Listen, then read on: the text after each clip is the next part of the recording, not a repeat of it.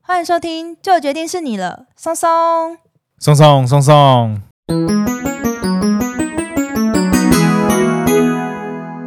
大家好，我是你们的专属训练师拉雅。大家好，我是松松，欢迎大家走会轻松聊自然。我们现在要来公告一个令人震惊的，啊，令人震惊的消息，什么消息？惊呆了！惊呆了！原来拉面中的是这款病。对， 其实拉面那天跟我们录完音之后，他就突然，他突然发烧了，然后说他肚子很不舒服，这哦对样他我整其个实超傻眼，他其实在之前就说他肚子不舒服，但是我还是来陪我们录音。对然后他就录完音就说：“姐姐，我好像发烧了。”然后说：“发生什么事情呢没错，对他最后一个快筛，哦好像口水的吧？？”对，他没有确他没有诊。确诊。隔天他去看了医生，医生就说他得了诺罗病毒诺罗病毒就是流行性的感冒吗？感冒病毒感染了就会哦拉拉肚子， 然后上吐下泻啦。其实有些人会蛮严重，人类啊，就是通常在冬天的时候就会很容易有流行性感冒嘛，对包含最近缺氮的成因禽流感，就是也是一种鸟类的流行性感冒。啊，前几年是因为大家都戴口罩，对，所以流行性感冒有点被打败了。嗯，然后最近啊，包含我们整个都快要解封了，在这样子的情况下，大家可能就是你知道戴口罩会偷懒啊，然后开始不洗手啊，你在说你吗？ 戴口罩偷 懒，平常记得要勤洗手勤以洗外，手戴口罩就是大家尽量嗯啦吼。还有一个很重要，你刚才没讲到，就是要好好地消毒居家环境。那你知道有一款非常好用的酒精叫什么名字吗？难不成是？没错，那就是我们正五号的母公司干妈上面的干阿昼汉方职人出品的 Pure Land 酒精喷雾，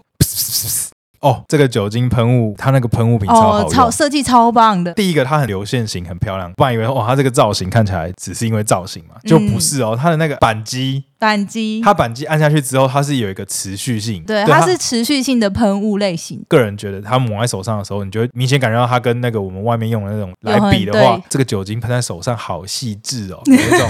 均匀分布的感觉，对，好像我知道，我想起来是什么感觉。它的雾化效果就是起大雾，走在森林里面，啊用手去挥那个雾。而且他们使用的酒精呢，跟市面上的酒精都不太一样，它是用食用级的乙醇。最高等级的植物原料，乙醇用很多东西都可以制作出来嘛，譬如说像玉米呀、嗯，只要含有淀粉的东西都可以，芋头啊，所以它是真的是植物原料去做的，而不是说用化学成分去合成出来什。么纯化出一个高品质的酒精。我嗯自己觉得喷起来的感觉跟市面上的酒精的味道其实蛮有落差的，比较温醇温和一点。我们一般最常买到那个酒精，它就是会有很明显的酒精味。没。错，没错啊我，就是用这款的话，虽然是有酒精味，可是你不仔细闻，其实闻不太出不来，太闻得出来。非常适合家里是可能有宠物啊，或者是有小朋友啊。这一款汉方职人的 Pure Land 酒精喷雾就推荐给大家。我们的厂商非常的佛系，这一次呢，其实有针对我们就决定是你的松松推出推荐专区三件八五折优惠，三件八五折，没就错买三罐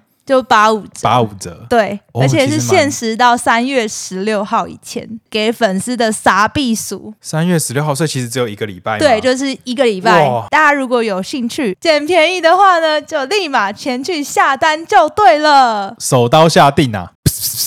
好，希望我们拉面呢可以快快的好起来。大家一人一留言鼓励一下拉面。那我们今天的主题是什么呢？松松，这个周末礼拜天，三月十二号是我们的植树节，植树节就是种植树木的节日。就是那天呢就邀请大家一起来种树，为整个世界的空气品质还有氧气的制造呢尽一份心力。我后来发现啊，每一个国家的植树节日期都不太一样诶、哦，怎么会这样？大家知道这个概念，可是每个国家定定的日期都会根据那个国家自己的一些节日有所不同。哦，然后第一个所以一个比较弹性的哦，对对对对对，第一个有设立植树节，其实是美国。台湾的植树节的日期由来呢，其实一直在变化。第一个植树节其实是四月六号清明节的那个时候。好、所以我们那时候叫做就是清明节要种树的意思清吗。明节就外加种树，可能大家去扫墓就顺便种树。你家坟头来种树吗？ 后来呢，大家就可能就觉得说啊，后面就有点流于形式，因为那个时间大家可能都是去扫墓，很少人会真的想要去种树。 经过一系列的一些请愿的过程之后呢，最后定定于每年的三月十二号是我们台湾的植树节。为什么是有你刚刚说有个什么情愿跟过程，嗯，对，就大家觉得说啊，这个时间就是不能这样子。就很很奇怪，对很奇哦怪然后就可说能清明节要种树这样吗？对，可能经过一些什么内阁演绎吧，我也还不是知因为道，看了那个唐伯虎点秋香，所以接那个下一句， 哎、什我么我不知道，没看过， 你没看过？我没看过，我刚刚想说你怎么会接不到这个？因为我没看过，那我觉得我们百分之八十的听众，至少听众的爸 妈们应该是都有看过。抱歉，我没有。罚你回去看《唐婆屋点秋香》。我考虑一 下， 就是经过一些请愿啦，然后最后就嗯定定在每年的三月十二号。那至于为什么是三月，对啊，为什么是？三月十二号？因为三月十二号是我们的国父孙中山逝世的纪念日。哦，通常在植树节的时候，各地政府的领管处都会举办一些苗木发送的活动啊，鼓励大家可以多多的去种树啊，或者是种盆栽呀、就好像可以拿发票去换呐、哦，是哦，就一张发票或两张发票就可以换一盆，真的哦，对，类似这样。然后就是它的盆都是直升袋，就是哦就是它它不是给你一个盆栽，它是一对个袋子。然后那个袋子呢，现在都是用环保材质的，嗯所以有一些可以直接种下去。嗯有一些是要把它剪开，然后再把它种到一个土里面。然后他们发的应该都是比较偏树苗啦，至少都是一些木本的植嗯物，找那些会开花的。比较漂亮的，对，譬如说像桂花，我觉得很香啊。嗯嗯嗯嗯嗯，然后或是像比较很常见的越菊啊，哦，然后或者是开花也蛮漂亮的，像是石斑木，嗯，或是像杜鹃，也可以拿来当做园艺植物的，就轮流出现啊。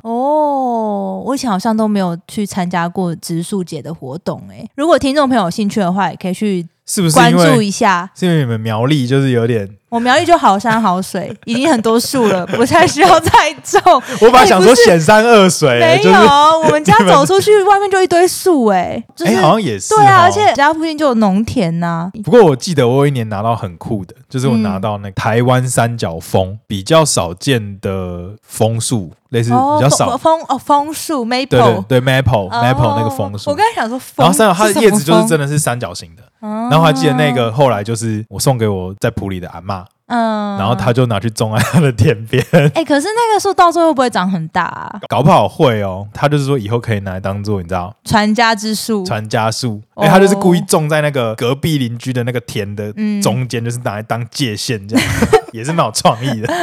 我记得好像以前有一些传统，至少我看日本的那个全能住宅改造网的时候，他们就是家户会种树，然后就会种那种可以拿来当建材的树，然后等到房子住一阵子要翻修之后，就会拿那个他们种的树砍掉，然后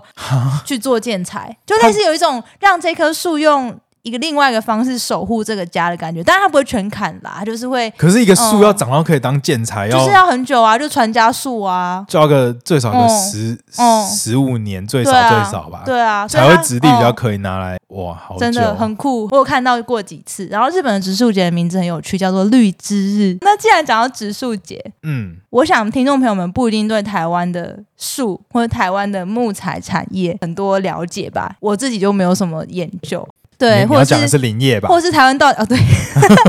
我知道说台湾的什么块木啊、樟木、什么扁柏啊，是很香，然后很贵，然后会有很多山老鼠去盗采。所以呢，今天就想要请松松来帮我们科普一下，到底台湾有哪些的原生树木。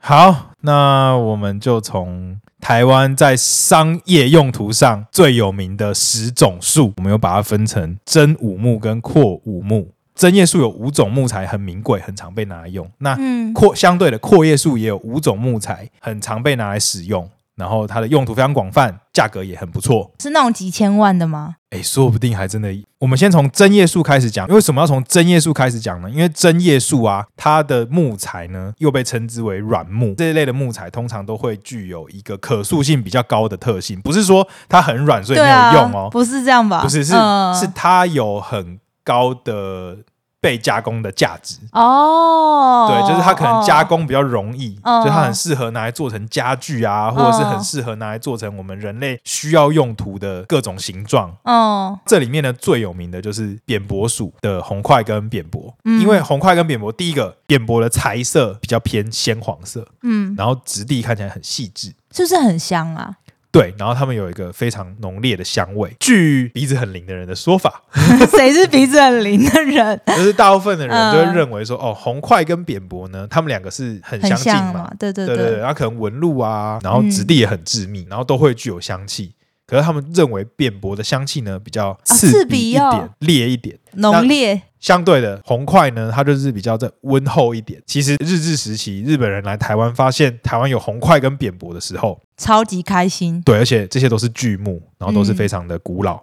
哦。而且这个扁柏属的植物呢，它的分布非常特别，跨一个大西洋，东亚很多其他地方是根本没有这种树的。等于是它在地球上的其他好兄弟都已经要跑去，可能像美国啊，真的假的？对，，或是欧洲的一些地方，所以台湾是算是在东南亚里面少数有扁柏属植物的国家。哦，好有趣哦。扁柏的日文，我相信大家都有听过，叫做 hinoki，对嗯好像是不是那个《华灯初上》那个霍建华演的那个大哥就叫 hinoki？他好是像有哎、他是 Rose 妈妈的靠山呐、不是他不是 Rose 妈妈的靠山，哦，他是他是苏妈妈的 哦，苏妈妈的靠山山，剪掉剪 哎、掉。他好像是 Hinoki 没错哎、 Hinoki 呢，它叫做台湾扁柏，可在日本有一个好兄弟叫日本扁柏，这两种都蛮接近的。那因为呢，它的树皮比较厚，嗯然后比较偏灰一点，所以台语就叫它厚壳仔，搞咔咔。为什么台语的名字这么到地啊？就是很哦 local 哎、对，从一个 Hinoki 变成后壳仔，好像在叫什 么？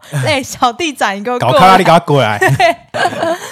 其实为什么会叫搞咔咔，是因为它会去对应它跟它很像的另外一种树是什么？你应该知道，我刚才讲。快木红红块，红块，就对应它跟它长得很像，会搞混的另外一种树红块，因为红块的树皮比较薄，然后哦颜色比较偏红色哦咖啡色、棕色这样，然后呃再更棕一细细点的这样。对对对，所以红块呢，它的 台语塞卡拉哦，不是你的吗？台语真的不太行啊。厚跟薄，对薄薄薄， 我不会。对，一个叫厚壳仔嘛一，个薄壳仔，对，瘦壳很接近的，叫做薄皮仔、薄皮啊。哦，哎、你台语好好 哦。对，红块呢又叫做薄葵啊，因为其实如果你们去野外看到啊，红块跟扁柏的叶子确实长得很像，你不去摸它，根嗯本很难看得出来是哪一种是哪一种。有一个说法，红块的叶子呢，顺着摸跟逆着摸都是同一种感觉，不会有很强的摩擦感。嗯但，是扁柏呢，顺着摸会是顺的，逆着摸的时候就会有一个刺刺的感觉。哎、那我有一个问题、耶，那他们是如果不加工的时候，你走过去也会闻到他们那个香气吗？诶，其实不会，除非对它吧？有是不是？对，其实不会，哦，除非它有受伤或者是怎么样。 OK，就是你要把树皮剥掉之后，你才能够其实闻刮一到刮就马上就会有就味味道哦。对对对，因为像这种精油啊，嗯或是我们称之为萜类的植物的这些分泌物，嗯，很多都是拿来防虫的，对，或是防止，就是它可能受伤以后，为了防止被再被其他东西感染，哦所以它分泌出这些物质。嗯嗯嗯嗯嗯，它们都会有类似哦。的功能啦。听到一个另外一个重点，红块跟扁柏为什么又很适合被拿来当做家具跟木材？因为它的防虫效果很好。它那个精油的味道就是主要是为了要防虫，只是我们人闻了也觉得很香很好闻。对，没错。然后它这个防虫的效果呢，可以造就它所有做出来的东西都可以用非常非常久，直到它真的坏掉嗯这样。嗯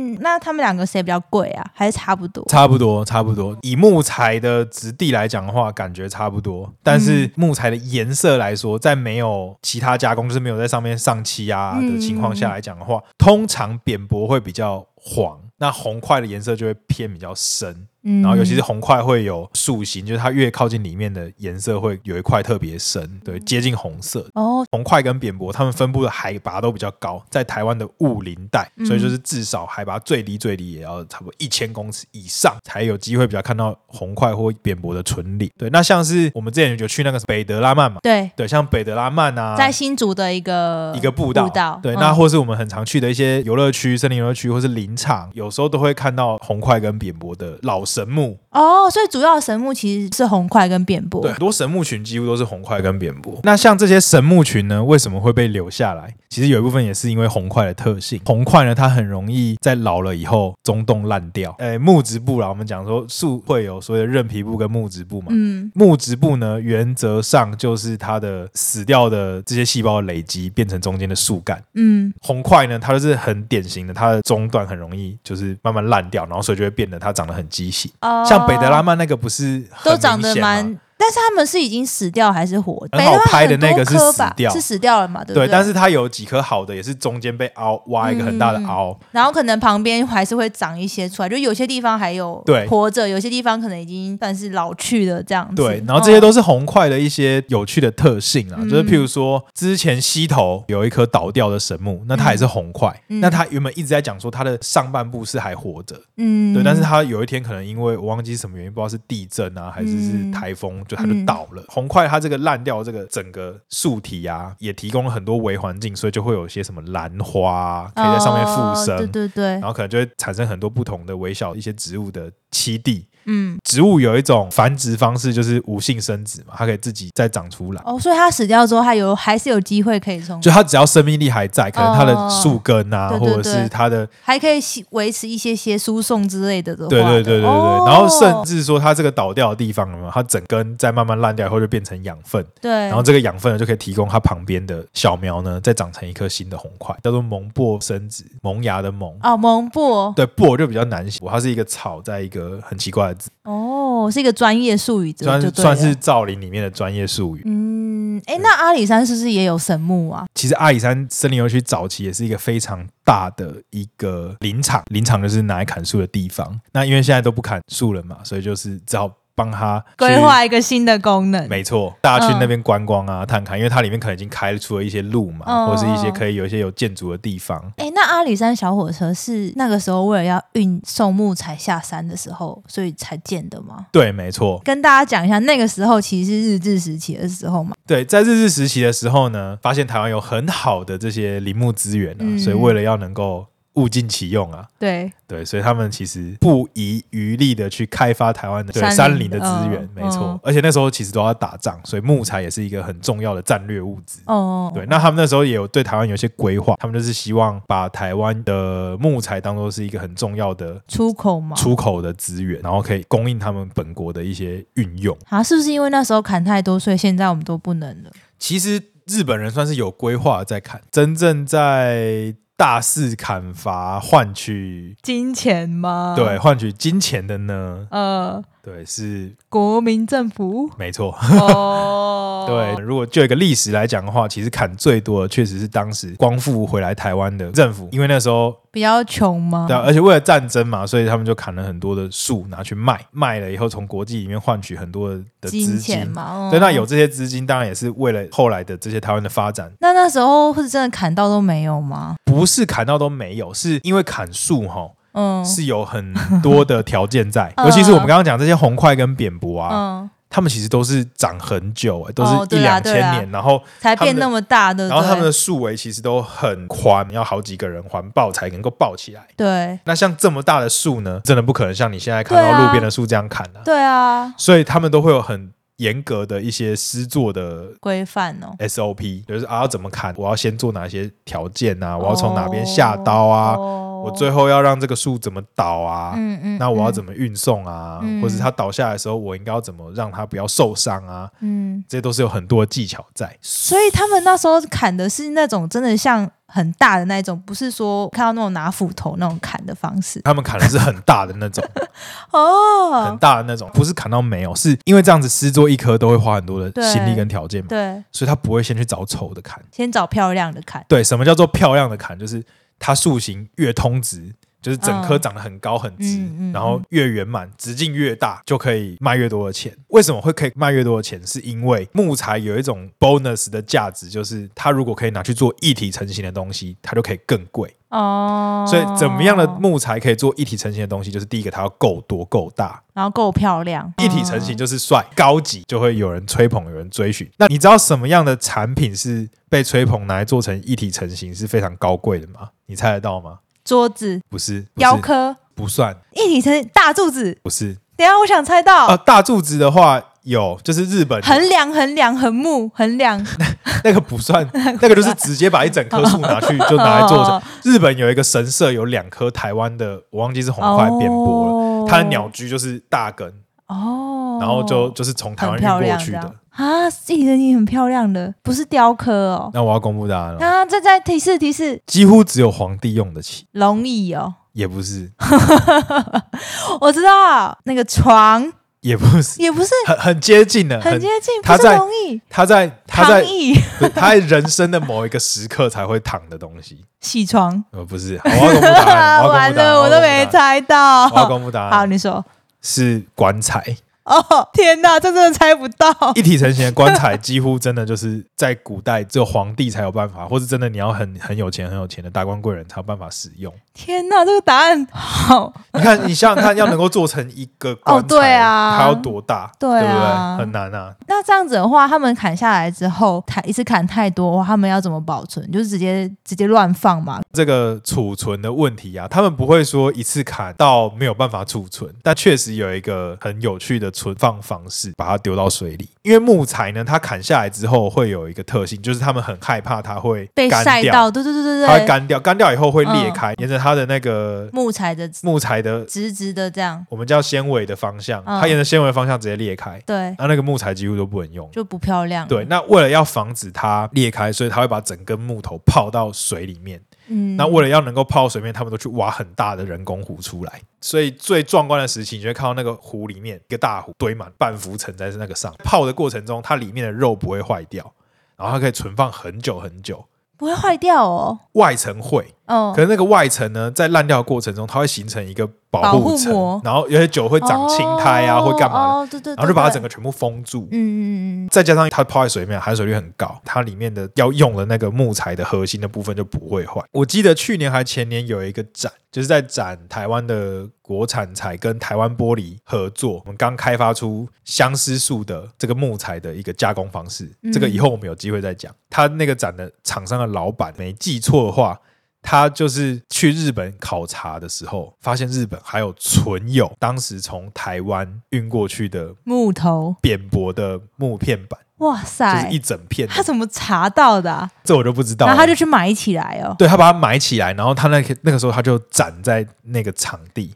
哇，这好有历史价值、哦。对，所以你知道吗？他泡了对啊，以日据时期到对啊，现在，超久几百年，哎，差差不不多多啦八十到一百对年对吧。对对然对后然后这一块木材在日本的水池里面就存了八十到一百年，然后拿出来稍微把外层一样，他把外层削掉。然后里面都还可以用，然后他削掉那个外层，我好像有买，把它做成杯垫。嗯，然后那个杯垫呢，就是超香，很香，有我有闻对到只。是它就是薄薄的啦。对对对嗯对对，讲回来，为什么台湾不能砍树呢？要先讲到森林呢，它具有很多不同的功能。原本自己长出来的森林叫做天然林，就是天然土地公自己种出来的，这个叫做天然林。那有另外一个相对于天然林的概念，就是人工林。你要把它想成它是农作物，因为像是稻田。嗯或是蔬菜，嗯，我们在田里面种蔬菜，不是都会哦种种种，然后长大，然后把它拿下来嘛，对拿来吃嘛，对不对哎对？树呢，就是它也是一种农作物，你把它想它是一种蔬菜，可是它要长五十年，要长一百，那它可能就是要三代以后它才可以回收。假设你种的是真的是红块扁柏的对话，对对，其实红块扁柏真的长得非常非常慢，嗯它可能长五十一百年，搞不好只有你的手臂粗，哦，搞不好啊，哇搞不好它长得真的嗯非常慢，所以也是为什么它的木材质地这么好的原因。呃，然后这么贵的原因，台湾最常见的人工林呢，大部分都是柳杉林啊的。那这些柳杉林呢，很多就是当时把神木砍完之后，不就空出很多地吗？那日本人当时有一个概念，就是说我砍多少，我要种多少回来。哦，是哦，他们其实有很基本的这个永续的概念， OK，但是他们呢，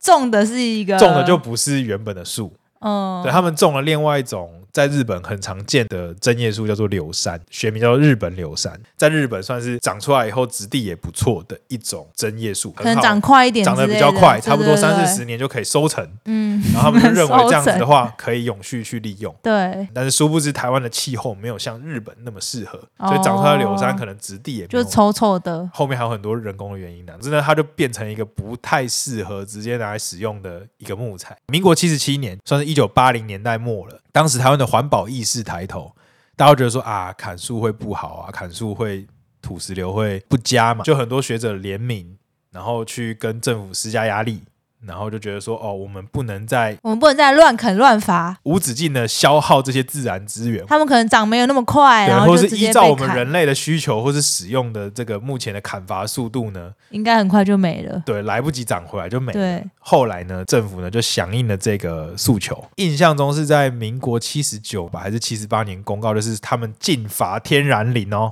我刚刚讲清楚，是禁伐天然林，就是说、嗯完全是为了商业利益的理由之下去砍天然林是非法，甚至变成是不管什么理由砍天然林都是非法的。嗯，好，但是是天然林的理由，可是这样子就造就了一个观念，砍树这件事情很坏，到最后就变成这样。对，那、嗯那天然林好受到保护了， 对。可是啊有人另外工一林群嘞，人控林就就有点被遭殃，算是连带的被觉得说，哎、啊，那你怎么现在来砍树？啊，我们不是说不能砍树，哦，但我砍的其实是人工林啊，对这人工林的树其实种来就是要砍的啊，嗯，但结果现在都不砍，所以干脆大家就全部都不不砍了。对，，啊，后来就是哦，我我我我政我府不是故意的，我就算砍，我看六三也被也 被骂。啊，这个是我原本就要砍的，啊，也一直被骂，我那压力好算了大，那干脆大家不要砍。然后就大家就不砍了。对，所以后来干脆就是几乎都不砍了。那在这样子的情况下，其实还衍生了很多其他问题，譬如说人工林的这些树，我刚刚讲嘛，很多都是柳杉，然后这些对柳杉都是在同一个时间种，那么柳杉也有寿命嘛，原本最好被拿来利用的时期可能是长个四十年，然后就它它已经40过岁了的时候，那现在早就是过了嘛。对，那它现在已经又长那么久，它其实都越来越老化。嗯，那你也不知道这些柳杉什么时候会死掉，因为有它的用途的话，才会有市场，有市场的话，你才有去砍的理由嘛。嗯对，不然你砍下来没有办法卖，嗯，或者砍下来没有人要买，那干嘛？嘛砍？嗯所以其实台湾还是有国产材的，只是不太可能是红块啊、扁柏这类型的，算是原生种，比较多是偏向可能是你讲的柳杉或者是其他树种这样。，对，没错，没错，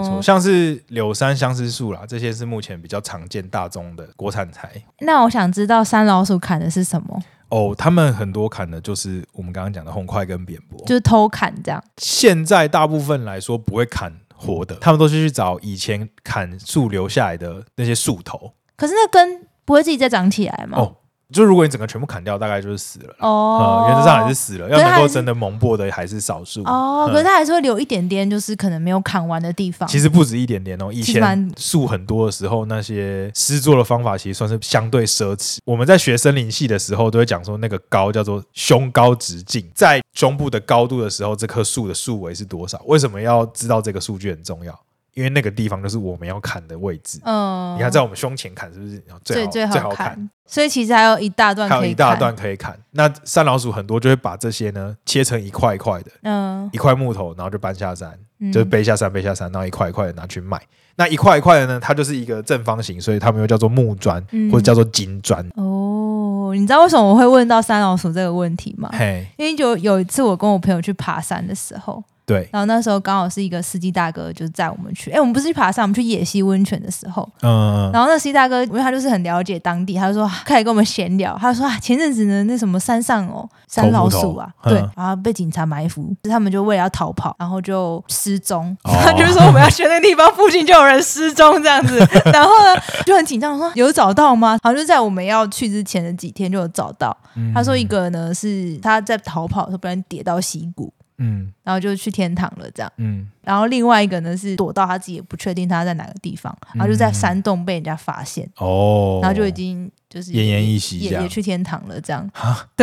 哇，我的天啊！我我就想，天哪！我一直以为这个离我很远，但突然听到，我就觉得好像离我很近。原来台湾真的还是有单老鼠这个这个，还是有工作还是有是不是还是有这个嗯嗯件事情在铤发而周生险的。人很多，对，啊，对啊，这个集团感觉还是很庞大。但听完你讲完这个名贵的事情跟哦台湾禁止伐天然林这些事情之后，我就好像有比较可以理解这个商机真的是大对，涨。因为现在这些他们偷木头的形式其实跟以前不一样，以前可能就真的可以砍一大棵树下来这样。嗯那现在偷那些金砖下来之后，一颗金砖大概可以卖个看重量啊，看可能几万块到十几哦万，，对啊，无然后本生意耶，对就无直本接生意直接拿了就可以卖。但你可能觉得说， 哦，，一个一个四十公斤的才才卖个几万块或十几万，可能不多，哦可是哦架不住他们一直运下来，对。而且你想想看，如果你去个七天，然后背一块四十公斤的木头下山，你有十万块，哇！其实想想好像很多。这些金砖呢，它现在的销路就是拿来当做一些工艺品，刻的那个毛笔啊，嗯或者是有一些花瓶，现在最多就是花瓶，然后就是有个盖子嘛，然后打开就去闻它的香气。像那些很多都是这些金砖背下来拿去卖。买的人不会觉得说知道说这机器是偷来的吗？还有很大一部分就是为什么这个东西很难取缔，就是木材的加工，不管是哪一种木材，其实相对于其他的材料来说都是很容易的，所以你很难去给它一个身份。哦，全部都做成花瓶的时候就长一样啊，或者是他都不要走明面上啊，做私底下的小路。有人跟我说嗯我想要红块的，然后那他我再就去自己找。嗯，对啊，有很多都是毒虫，急需钱的，对或是他们会控制那些人呢、对啊，就是用对啊，就是用一些剥削的方式，他们其实搞不好去运也没办法真的赚到什么钱。对，那样态大概是这样啊。不过现在就是为了要复兴台湾的林业啊，真的最近从二零一六年开始，又被称之为国产材元年。我们的林务局呢，就开始很认真的去开发各式各样可以拿来使用的国产材，挖掘我们国产材的可能性。那希望有朝一日我们可以恢复我们林业的神奇，就至少我们可以提供我们自己木材的自给率。嗯，就说因为其实台湾目前有百分之九十九以上的木材都都是是进口的嘛，都是进口的嗯嗯嗯，在进口的过程中呢，我们可能有某一些特定的管道，它的把关不是那么严格，嗯，也可能会进口到别的国家被偷的木头，哦、嗯，也是有啦，也是有，嗯就是有些可能我可能不小心会进到一些违法管道懂，也不是没懂有懂。嗯，那因为现在整个大环境的关系，整个地球村的关系，就是大家都会认为说我们要做一些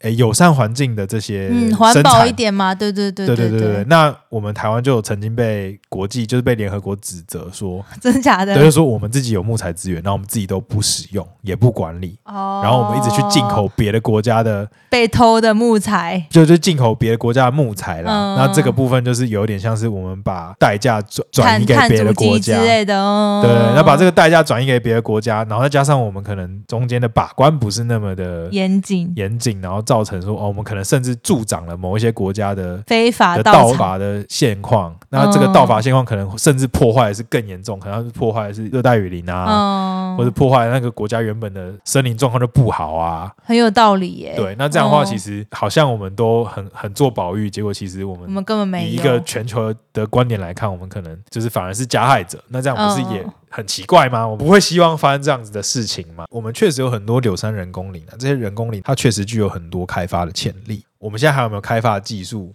那是另外一回事。嗯那开发的成本也是一回事，那开发后的这些东西有没有市场也是一回事，这些都是需要突破的点。嗯，但就是一个很好的起头啦。对，至少开始有一线曙光，可以给各位听众一些想法，支持一个理念。其实越多人使用或愿意多花这些钱，让我们台湾的林业健全，不管是在未来还是在现在，其实帮助的树木在老了之后，它其实吸收二氧化碳的能力也会变不好。吸收二氧化碳能力最好的时候是在它从小苗长到一棵大树的这个过程。嗯，对，当它变成一棵大树之后，尤其是到一定年纪之后呢，它会慢慢的吸收二氧化碳的能力，跟它吐出二氧化碳的能力会趋近于平等。那它这个时候就没有真的固碳作用了。所以这时候就把它砍掉，再种新的，没错，就是超过这个年纪以后，理论上砍掉重心的，它才会再吸继收续哦，吸收更多二氧化碳起来。好啦，那就在这个临近植树节的这个礼拜五呢，跟大家科普一下台湾的林我们业。从一个真阔五木的一个介绍啊，对变成一个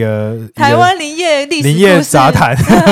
整个阔五木。不要不要说阔五木，我们真五木后面都没讲完我没关系，我就我们今天至少听了两个最贵哦的，啊， 最孔贵的红块对跟扁薄嘛。好，所以现在十个就是变成两个讲一集，可以讲个五 集这样，哦，我们好像不错我哎、们等之后有时间， 或者听众朋友们如果有兴趣想要了解、知道更多关于台湾的原生树种的话，也欢迎可以留言跟我们说哦。祝大家植树节快乐！希望大家记得都要在礼拜天去种棵树哦，大家一起来响应。如果喜欢我们的话，你也不要忘记到各大 podcast 平台上面追踪关注我们的节目，就不会错过最新技术。欢迎给予我们五星好评，或者是悄悄抖内哦，大家的支持就是我们继续创作的原动力。最后提醒一下，我们的干妈 Pure Land 的酒精喷雾在三月十六号之前呢有特惠三件八五折优惠，想要捡便宜的听众朋友们呢，可以手刀认购。杀菌成功，满面春风啦！那今天的节目就到这边，我是松松，